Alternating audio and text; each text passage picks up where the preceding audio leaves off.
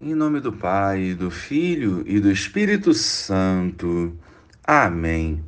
Bom dia, Jesus. Ajuda-nos a vencer o nosso egoísmo e nos encoraja a colocar em prática a tua santa vontade. Enche-nos com o vosso Santo Espírito e nos conduza hoje e sempre. Amém. Naquele tempo disse Jesus: com quem hei de comparar os homens desta geração? Com quem eles se parecem?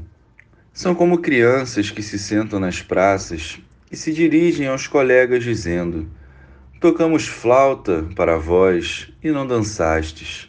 Fizemos lamentações e não chorastes. Pois veio João Batista que não comia pão nem bebia vinho, e vós dissestes: Ele está com o demônio. Veio o filho do homem que come e bebe, e vós dizeis: Ele é um comilão e beberrão, amigo dos publicanos e dos pecadores. Mas a sabedoria foi justificada por todos os seus filhos. Louvado seja o nosso Senhor Jesus Cristo, para sempre seja louvado. Hoje, Jesus constata a dureza do coração das pessoas do seu tempo que, mesmo diante de tantos sinais e milagres, não se convertiam.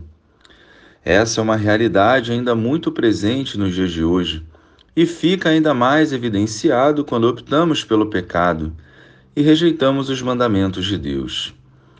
Nós precisamos permitir que Jesus, por meio da Sua palavra e da Eucaristia, encontre morada em nossos corações, nos convertendo diariamente a ponto de nos opormos a tudo o que vai contra a vontade do Pai.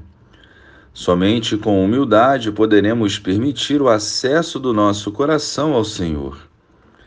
Enquanto Jesus não nos transformar por inteiro, seremos aqueles que enxergam problemas em tudo, que reclamam demasiadamente, que falam mal do próximo e se viram até contra o Senhor quando a própria vontade não é feita.